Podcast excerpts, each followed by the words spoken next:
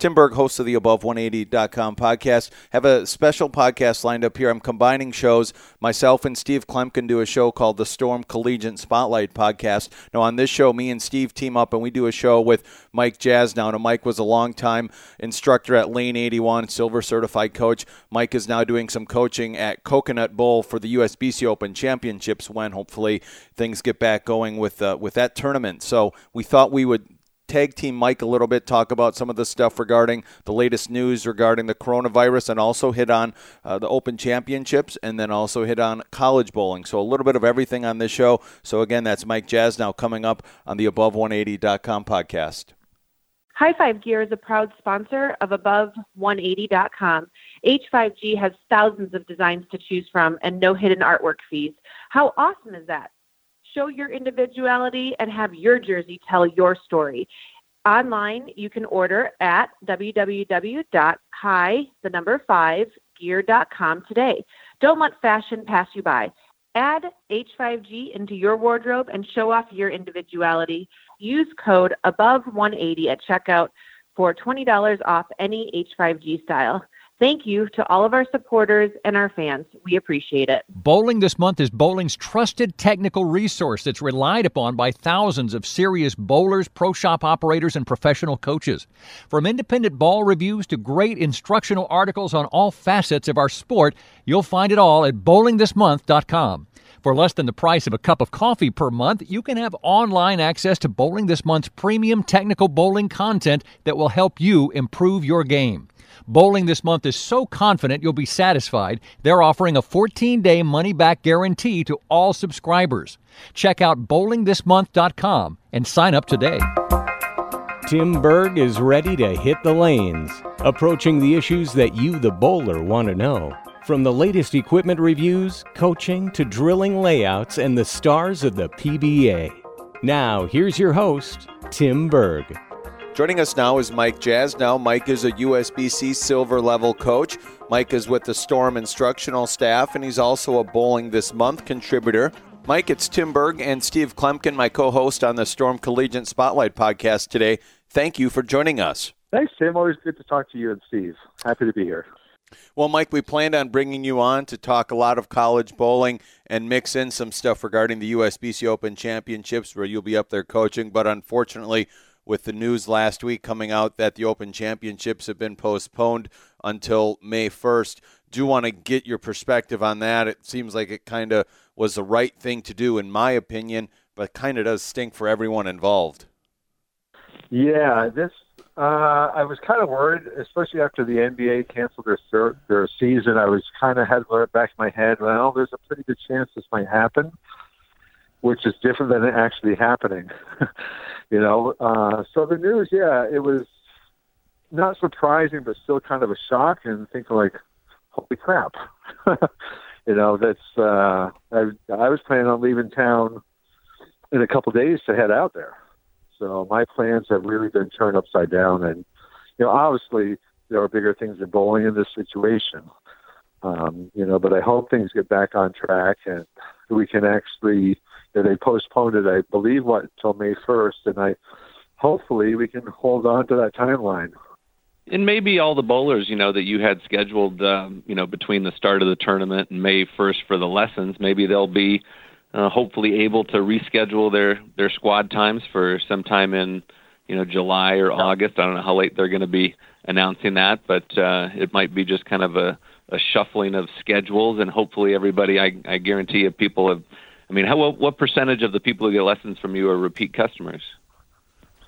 Uh, probably about, I would guess, at least 60, 70 percent. Yeah, you know, so I these are bowlers people, that are. But I have lots of repeats. Yeah.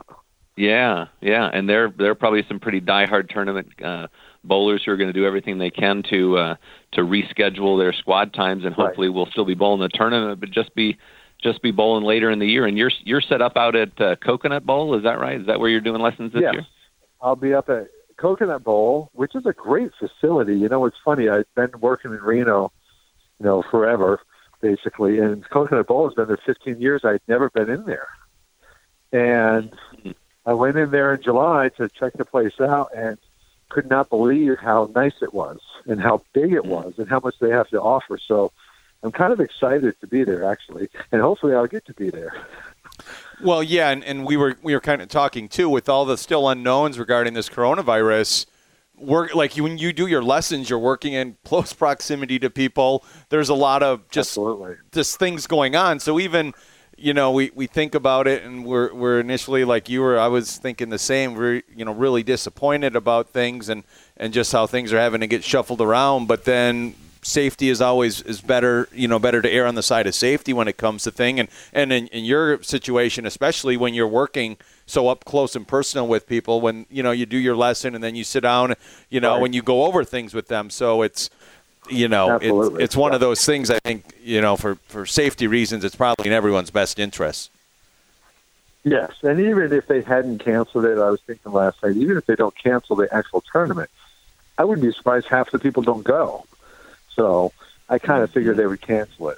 Now, hopefully, when it starts in May, another thing I, I'm excited about is I'm going to have a Specto system to use during the lessons, the, the tracking. So hopefully, we'll get back on track with all that. But um, yeah, yeah can you explain mike what that does i mean for some for people who are still unfamiliar with the specto um, how that works for people and how you're able to use that in your lessons Yeah, now on lane 81 of the stadium where I've been for 20 years, I uh, always had a tracking system to see what the ball is doing on the lane. It was a CATS system. Specto is basically an updated, way cooler CAT system. You can do more with it. Uh, the main things I look at, ball speed, speed control. It shows you accuracy of the arrows at your break point. Uh, one of the more important stats is the launch angle, and that's the angle of the ball off your hand because if that angle's off, it really varies your break point. Well, we check entry angles. That varies, you know, that affects pin carry. We keep rev rate. So just lots of good statistical data. And what's good in a lesson is we get the, the initial stats, and then we work on a couple things in the physical game, and people can literally see the stats get better immediately, which tells us we're working on the right things. And what do you when you look at? Uh, I'm trying to think back of some of the data you mentioned there, the launch angle and the entry angle and such. Is is there uh, a distinct difference between when you know when you see the consistency of some of these tour players? Like you you've been a long time coach for.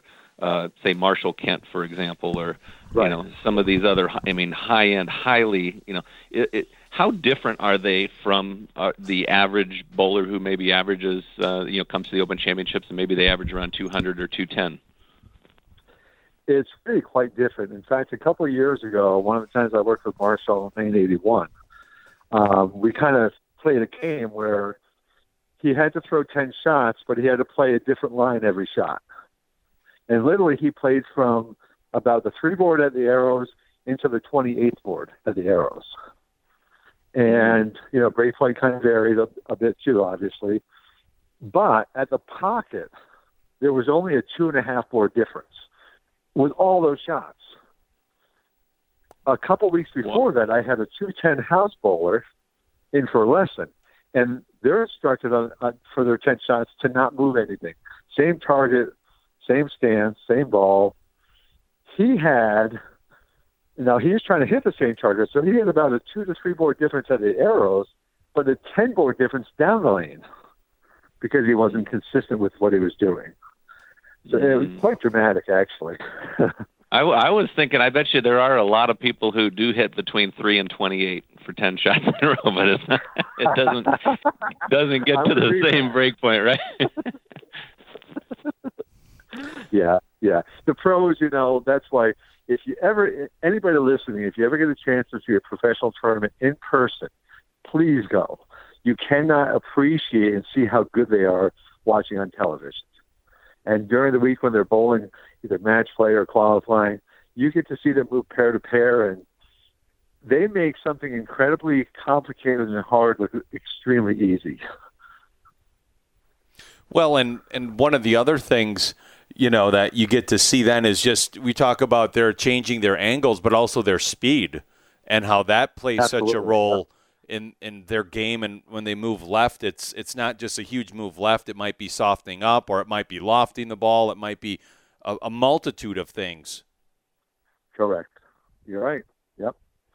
Not And- everybody is versatile as you, Tim.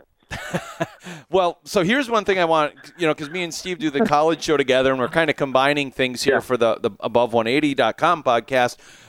I don't think I've ever asked you, Mike, though, when when we have those high school kids that are, are growing, we're, we're continuing to grow. How do you handle a lesson with a, a younger, you know, even say a 15, 16 year old, and he sh- he shoots up a couple inches, you know, he just all of a sudden he, he grows, he gets taller, his his you know his body changes, or even someone if you're not a- a high school or college bowler, you're someone who's who's maybe you've lost a, a bunch of weight, and how that might change things in your game. Well, I think the biggest thing to look at there is the fit of the ball. You've got to make sure your equipment fits correctly if you're a different size. You know, so that's the, number one thing. Um, it's it's quite funny because I work with a lot of kids who, and obviously they they get older. so I have video of kids, especially like when I go to places like Alaska where I only go once a year. I'll have video of somebody from the the age nine until the age eighteen, and I can put side by side. So literally, you see a difference of two, three feet in height, and it's it's kind of crazy to see. But what happens? It happens as you're the one growing. It happens to gradually. It's not like you wake up the next day and all of a sudden you're three inches taller. You know, so for the bowler, I don't think it's as noticeable because it happens gradually. I do know, like especially with kids from age I don't know, t- ten or eleven until eighteen, they it's hard to get anything to fit correctly for more than about six months. You know, you think even if you have kids, you have to buy them clothes all the time because they grow out of them. The bowling ball is the same; the span changes. You know, mm-hmm. shoes change, and you know, so that that's the big thing. But physical game wise, the body just kind of adapts from what I've seen. Now, I have worked with several people that have lost 100 or 150 pounds, and I've seen mm. it in a few cases where they had the habit of kind of wrapping around their body because their body was in the way, and it takes usually the body starts, starts to figure out, oh, that's not there anymore. We can keep the swinging tighter. Sometimes that happens, sometimes it doesn't. So then we actually have to work on a swing plane thing to get it in closer again. Yeah, that's definitely a good point. And, you, and really, you can never, you know, as far as visiting like, uh, you know, a Storm VIP pro shop or a qualified professional, you know, you do have people that change uh, over time your fit and even your flexibility, you know, in your hand over years it gets Yep. a little bit stiffer. And you got to reassess, you know, exactly where your grip's at. And you know, the other thing too, you know, we Yep. we have a lot of tech support here in in house at Storm. Uh, we get lots of calls and emails and stuff. And the other thing that does change over time is your positive axis point. So Right. you know, Yep. re- reassessing that, the layout. I'm I'm imagining you looking at somebody Correct. and you're like, hey, you need to have a, a certain type of a layout. Well, it, maybe it was that layout one time, but their games changed, and now they're not And the getting what ball maybe they thought they were getting. Yeah. Yeah. I think one other tip, and I got this tip as a junior bowler, and I still remember this, and I tell other people because there's this one tournament I went to as a junior bowler, and 10 minutes of practice, I go to put my thumb in the ball, I can't get it in. So I have to go to the pro shop, get it buzzed out, still wasn't good, get it buzzed out again, come back to the pair. I got no practice. So, of course, I'm like 12, so I'm in tears, crying, crying. I get back home and I tell my pro shop guy, he goes, Well, here's what we're going to do. We're going to make your thumb hole bigger so you can have at least four or five pieces of tape. If you swell up, take some tape out, you can use your ball right away. You know, so I think that's especially with kids that are growing. Tape is a good thing. Have the thumb hole a little bit bigger. Add some tape as they grow or swell up after a lot of games. They can take the tape out. It's a terrible feeling. I think we've all been there, where your thumb hole's too tight and there's no tape in it, and what do you do? You know, I If you try to keep using it and you you create a blister or uh, absolutely, yep. So that's easily avoidable by a little pre-planning there. And conversely, if you have it too loose, then you're grabbing it all the time, and that's no good as well. Correct. So another tip is if you look at your thumb kind of facing yourself, not many of us have round thumbs. Most of us have an oval thumb. Therefore, both of us have oval holes in the ball. Now, if you have a round hole, you can add some tape and make the hole oval. You should, if you have an oval hole and an oval thumb, you should not be able to get the wide part and the skinny part. Mm-hmm. And if you can, you're going to be squeezing to hold on to it. Very true, and so much, and really, that's that's one of the reasons too why we have those booths, you know, that are there that are set up at the Open Absolutely. Championships. I know we have a we have a good pro shop there as well at Coconut Bowl, um, as Yep. well. But it it is it's very important as far as the execution uh, of a of a good shot to make sure that you have the proper tip. You know, it's Good- funny you had fit, good. Marshall. Marshall Kent was recently on, in fact, your last podcast, I believe, and uh, you know, I've I've been lucky enough to work with Marshall. The first time I worked with him, he was 15, so we've been working together for a lot of years. But just this week's tournament, World Series of Bowling, I see one round he started off 160, 160, and he texted me and said, "I, you know, my ring fingers swelled up so much I could hardly get my finger in the ball." You know, so even the professionals go through some of this stuff. The next day, he had to change all, that one grip out on all his balls, so that it wouldn't happen again. Mm. Big advancements with interchangeable Yep. thumbs and and fingers and over time and you know when Wichita State I mean I'm, you and I are both Yeah. Wichita State Shocker alums right go Shockers you got to got it. kind of sneak that one in there and uh, but you had uh, you know one of the unique things I think uh, and one of the great things we had in college bowling I know it's not a one of the benefits today but you were a intercollegiate singles champion why don't you talk a little bit about that and then talk a, a little bit about kind of, sort of where that got you Yeah, it used to be if you uh, let's see how did it work.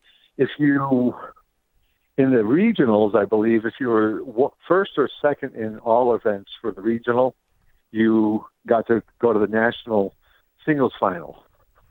And it was always in association with the USBC national tournament. So I got to bowl. I got to bowl that twice actually. The first year, I finished fifth or sixth, and then the second year, I was lucky enough to win it. And the winner of that tournament qualified to go to the World Cup. So back then, that's how the U.S. got the representative for the World Cup. It was the collegiate champion. So I got to go to Mexico City and had a good tournament uh, and ended up finishing third in the World Cup there in Mexico City. Now, I really wanted to go the following year also because the following year it was in Australia.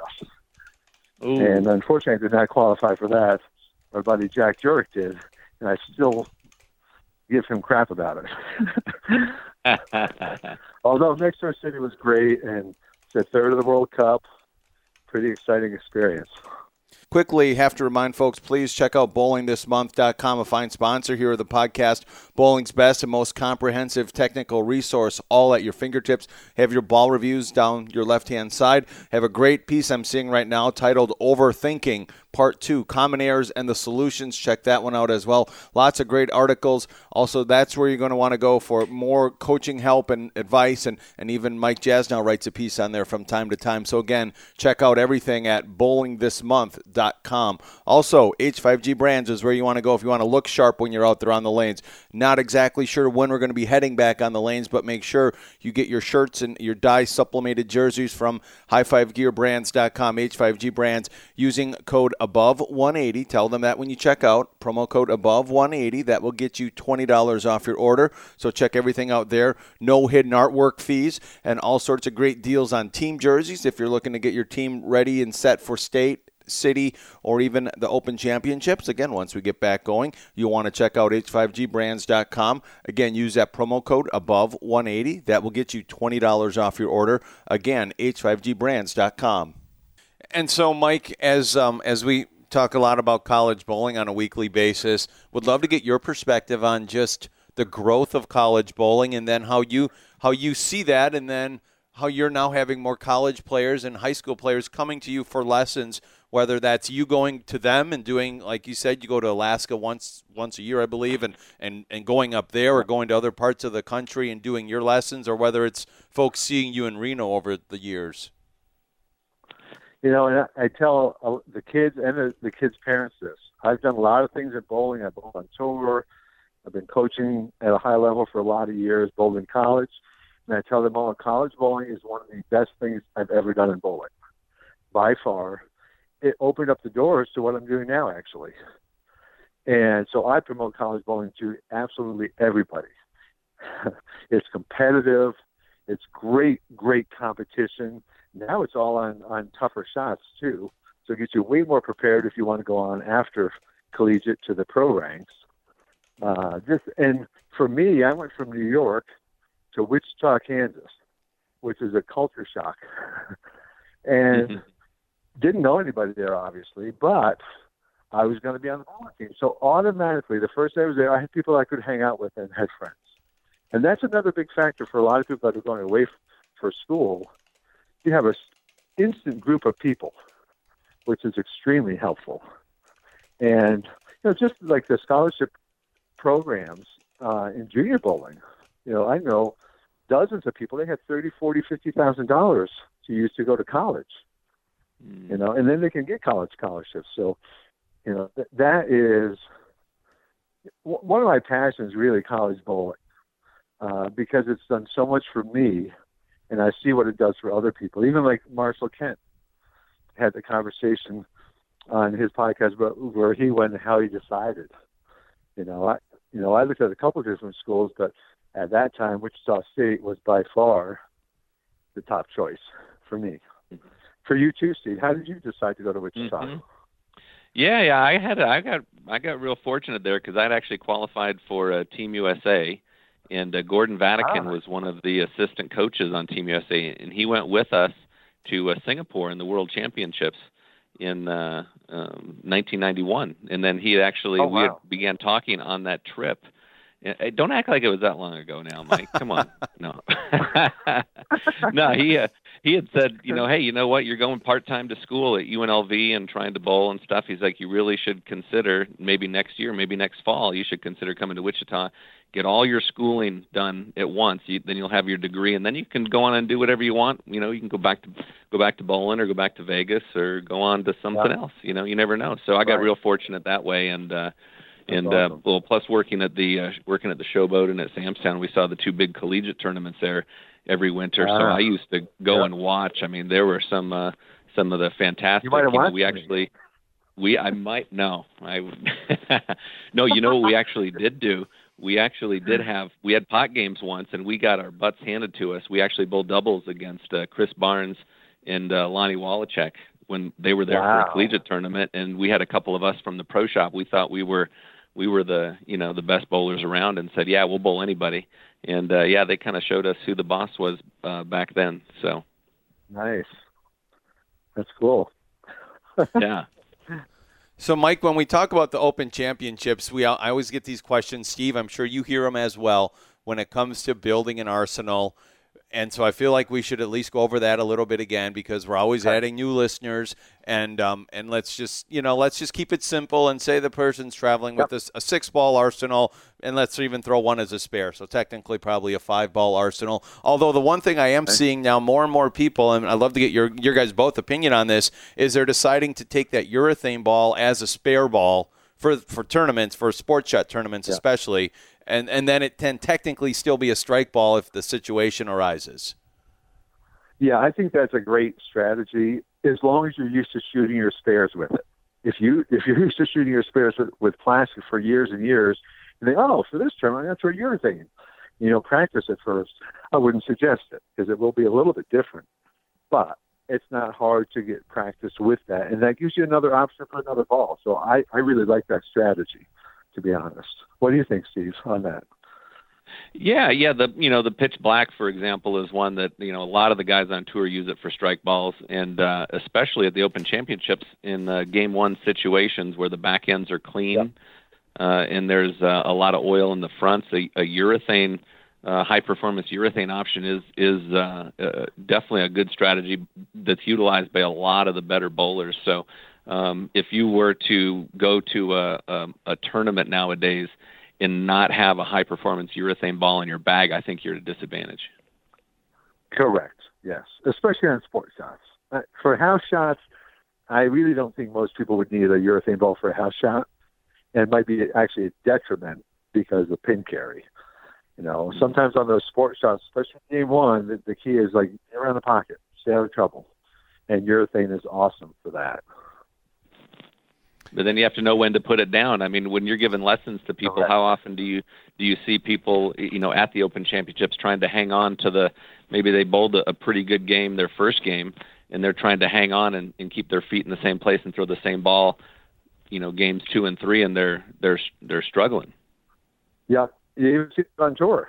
To be honest, where they That's stay with it true. a little bit too long, and you know that's where it, it starts to become pretty obvious. Now the tricky part is, let's say you have just a great look, you shot 260, and you have some room, and it's worked great. It's kind of hard to put it away, you know. Mm. It, if it doesn't strike one or two shots, you know. So I think at first, yeah, you can kind of finagle and see if you can move around a little bit to, to try to get carry, but there's a point where it's pretty obvious, like, okay, I'm hitting the pocket every shot. No ball has a chance of this ball no longer has a chance of striking. That's when you got to put it away. You know, if you're Mhm. making great shots and you you you know your your good game is going to be 190 because you can't double, that's not going to be good enough to compete. You know, so that's where you have to know your own game and and kind of be a little bit aware of the scoring pace also. But when you see other guys that were throwing your thing game one, and then all of a sudden they're jumping in and they start to to string them, that's probably a good indicator also. And that's when having a good arsenal does come into play, you know. And there's uh, Absolutely. you know there's a lot of discussion you know as far as trying to figure out you know well what how many you know how many asymmetricals versus symmetricals or how many shiny versus dull versus kind of a medium kind of a matte finish you know and uh, most Yeah. of the recommendations we have when you're looking at arsenals because you're going to have to you know make sure that you have some balls that hook more or less earlier or later and have some balls Yep. to switch to because so much of you know modern day bowling in, in order to succeed like that is uh, making sure that you do adjust uh, your feet and your strategy and your speed and release and your bowling ball as well, and making sure that you have a blend of you know high performance asymmetricals. You know, say for example, I mean the Omega Crux that was one for example. Chris Prather won the uh, TSC right, and he had a symmetrical ball in the left lane throwing uh, one of the idols, and then had a uh, asim on the right lane. You know, so he had an arsenal of balls just for one pair. and not regardless, not even just the whole, you know, the whole tournament or squad or qualifying. Just for that, you know, one particular pair of lanes, he needed two distinctly different balls. Yep. And that's where you have to really know your own game. Do you like ASIMs better than uh, symmetricals for you? Everybody's a little bit different. And yes, there are rule. Technically, this should work. That doesn't mean it always does for you. So you have to know your own game. One thing I do suggest to people coming to the Open Championships or even a, a collegiate tournament for that matter, you know they're going it's not going to be a house shot. So most of us have a favorite ball or two that you just like throwing, that you've been throwing for a while. It feels great in your hand. You know exactly what it does. By all means, bring your favorite balls because you use them because they work good and they fit right, and they it, it just feels good. We've all had that ball like, oh, this is great, and then when it wears out, you're, you know, you try to replace it, it's not quite the same. So, if you have one or two favorite balls, you have to bring that, no matter what the condition is going to be, almost. You know, And it's going to give you a good read for it the oil pattern. Yeah, yeah. Give you a good read for the oil patterns. Yeah. Correct. Now, it's almost like a benchmark ball for you for yourself, you know, and because you know what it does, and then you know, okay, well, this does this. I'm used to that, and but it's not quite doing this. Hey, let me try this one in comparison, and that's where also before you head out to these tournaments, know the difference between from ball to ball for you. So you know, I've seen people in the seventh frame like, oh, this ball's not working. I'm try another ball in the cell frame. It's like, why? Why are you going to wait? I'm not sure what to do with it. I don't know where to stand. Well, maybe if you knew ahead of time, when I switch from ball A to ball B, I got to move five and three. Would be a guess, you know. It, at least it gives you an idea, so you don't use a ball that's not working for a few frames to try to get a fill ball to use something. And then I would guess too that when you make that move, if, assuming you, you hit your target, you, everything is the way you want it to be, your miss should be a at worst a two pin, right? You should be no worse than a two pin or a flat ten. In theory, if, in a perfect world, that would be awesome. If you switch balls and your worst shot was a two pin, sign me up. But that's what You where know, knowing your that's where like knowing your arsenal though is key. And for for the guys on tour and they're bowling on stuff that's way more complicated and switching pairs and crosses and they got all sorts of other things too. But that's where the best ones in the world, the Jason Belmontes, the Marshall Kents, the Chris Prathers, that is probably their their their miss is a two pin or a, a you know a flat seven or flat ten or something. Yeah, and, and especially when you if you do switch balls, like make it a priority. Let's make a really good shot so you get a good read. You don't want to waste a shot by throwing it badly. You know, uh-huh. So you know, so that's pretty important too. And so to pick a six ball arsenal, there's I don't think there's like a a six ball arsenal that work for everybody. You know, you could probably pick two or three. You know, obviously you need a spare ball or urethane. Uh, high rev guys, first ball shots, you should definitely have urethane as an option for a first ball. If you're a low rev player, maybe you don't need that for a first ball. You know, but something nice and smooth and archy, something that will a little bit more skid flippy for when you go in your favorite stuff, and then you kind of fill in the gaps. Yeah, that is a, you, the, there is no one six ball arsenal that works for everybody, but it is, nope. and you know, the, yeah, you really do have to know your own your own technique, your own style. You know, are you speed dominant? Are you rev dominant? That's where a great pro shop operator and a great coach like yourself comes into play, is to help the average person figure that out. Correct, and that's what the booths are there for. The storm booth, those guys. I've worked for those guys for 20 years. They are awesome, and they know. I mean, they're there on site, looking at ball motion every day. They know what's going on in the lanes. They know what to mm-hmm. what to drill for you, what, what people are using, what's what's working. So if you're not sure, by all means, stop by that storm booth. Yeah, Mark Mark Anderson and his staff. He always has a a, a great, great, highly knowledgeable team there of people who can can definitely do you do, you know get you get you lined up and get you some good strategies for what to do when you when you are out there. Hey, final final question I have for you, Mike. Yeah. What do you and we're looking at you know we're talking this is totally applicable for the Open Championships, high com, high level competition on the collegiate level, or even junior gold, these kinds of events. Uh, what kind of importance or balance do you put uh, between uh, the mental game and then the physical game? Well, uh, at the, the higher the level, I mean, as example, for the on tour, the guys that are full time touring pros, they're all freaking good. Everybody's good, but not everybody wins and is, is, successful. So that's where the mental part really, really comes in. And to be honest, with a lot of the pros I work with, I bet you with most of them, we talk 70% about mental stuff, 30% about physical game stuff at this point.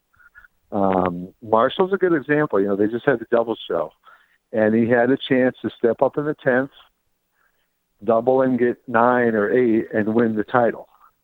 Mm-hmm. And he kind of yipped it at the bottom, hit up on it, left the three ten.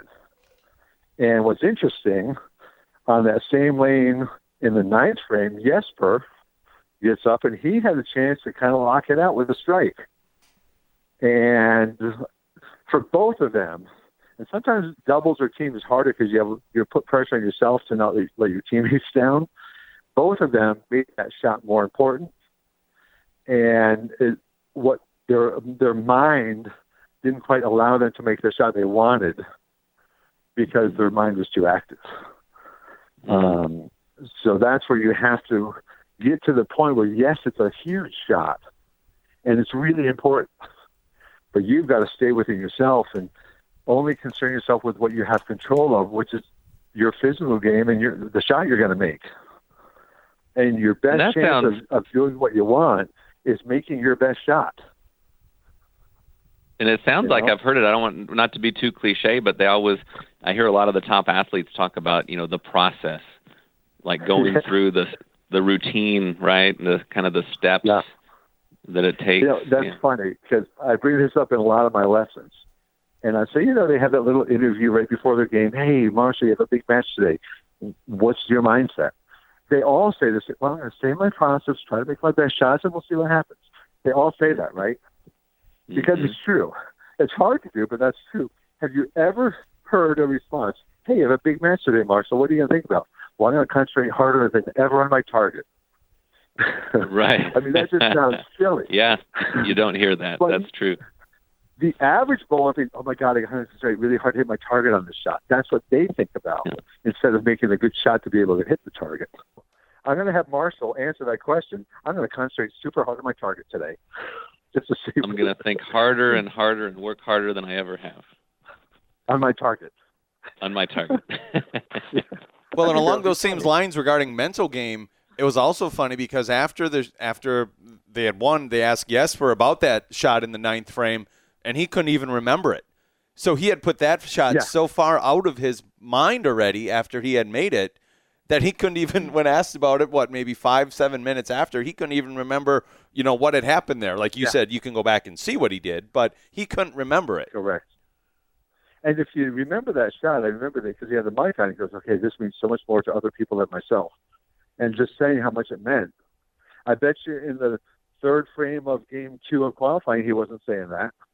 You know, and obviously it's a different situation, but it's so easy to have the mind take over, and then your body doesn't react the same. You get a little bit tighter. It's not off your hand is clean. It doesn't react the same. And it doesn't have to be a big miss to be a big miss down the lane if it's not off your hand is. And, you know, we've all been there where we've needed a shot and things got in the way. We didn't make it. The first time I had a chance to win a title, I had to step up in the 10th frame and get three strikes to tie to go to a roll up to be able to win a title. And what I'm thinking is, I'm not going to pull this shot. I'm not going to go high. So I left the one, two, four. you know, I just just overthrew it and made a bad shot. But again, I was thinking other things, you know, and that's a learned process. Uh, someone else I've worked with a lot in the last year is Brad Miller, and he, he, his mind gets very active. So we're always working on a process of trying to quiet the mind and focus on what you have control over, which is way, way easier said than done. You know, Steve, you was it two years ago you made the show on the Masters? Yeah. Mm-hmm. Yep. that is one of the best performances I've seen of someone, especially who's not a full time pro, even though you could be. I don't suggest it though, because I like I like having you home in Utah. but um, you threw so many good shots, and I'm good at looking at ball motion from looking at the data all the time. I mean, you weren't missing by more than half an inch, and it was freaking awesome. And it was so impressive for you to just be able to get up there and make those shots. Now, yes, you have international experience and all that, you're and you're very experienced and you're really freaking good, which helps with the confidence and stuff. But how did you do that?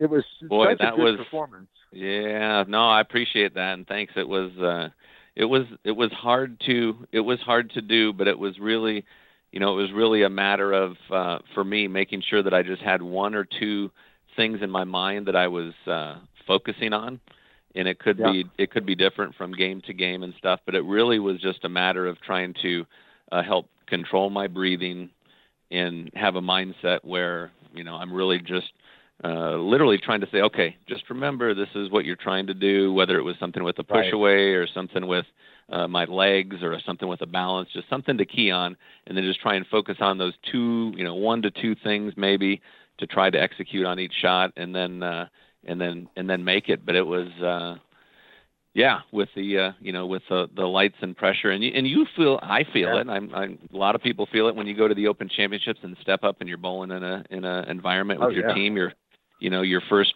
three four frames of uh, game one of team event, or there's a lot of pressure because everybody wants to win and and we all feel it. You know, and it's kind of how you handle Okay. or deal with that is is what sort of separates That's the key. you know when you do have a great performance or don't. That is absolutely even Norm Duke when he bowled nationals, and I think that was the first time he bowled a few years ago. He admitted like team event he was nervous, and he's freaking Norm Duke. but again, he's thinking like, oh my god, I'm Norm Duke. I don't want to look like an idiot. Uh, I don't. This team has me on their team. I can't let my team down. He's thinking all this other stuff instead. Like I'm going to get up there and make a good shot. You know, so it is a learned process and it's something that's super important to work on. You know, especially if you want to keep advancing in bowling, whether it be junior bowler and wants to do well in junior gold, um, even something like that. Marshall Kent, the first time he bowled junior gold, he finished like in the 500s or 400s, and that's before they had all those entries. you know, and I asked him, "What did you do?" And he said, "Well, I went there mindset I'm going to strike every ball, and then when I didn't, I missed all my spares." you know, so but what he and his dad did afterward, they stayed and watched the people that made the cuts. What are they doing that we aren't? Mm-hmm. And they learned, and then he was better the next year. Still didn't quite So make the cut, but was better. And they did the same thing. They stayed and watched. And then he made three cuts in a row, and I think he has three top fives in junior gold, which is crazy good. Well, that certainly is. Well, Mike Jasnow, speaking of crazy good coaches out in Reno, we're going to want to check you out and remind everyone again where can they go to find you and how can they get in touch with you once the Open Championships uh, get cranking here? You can always email me. My email address is bowlbetter at hotmail.com.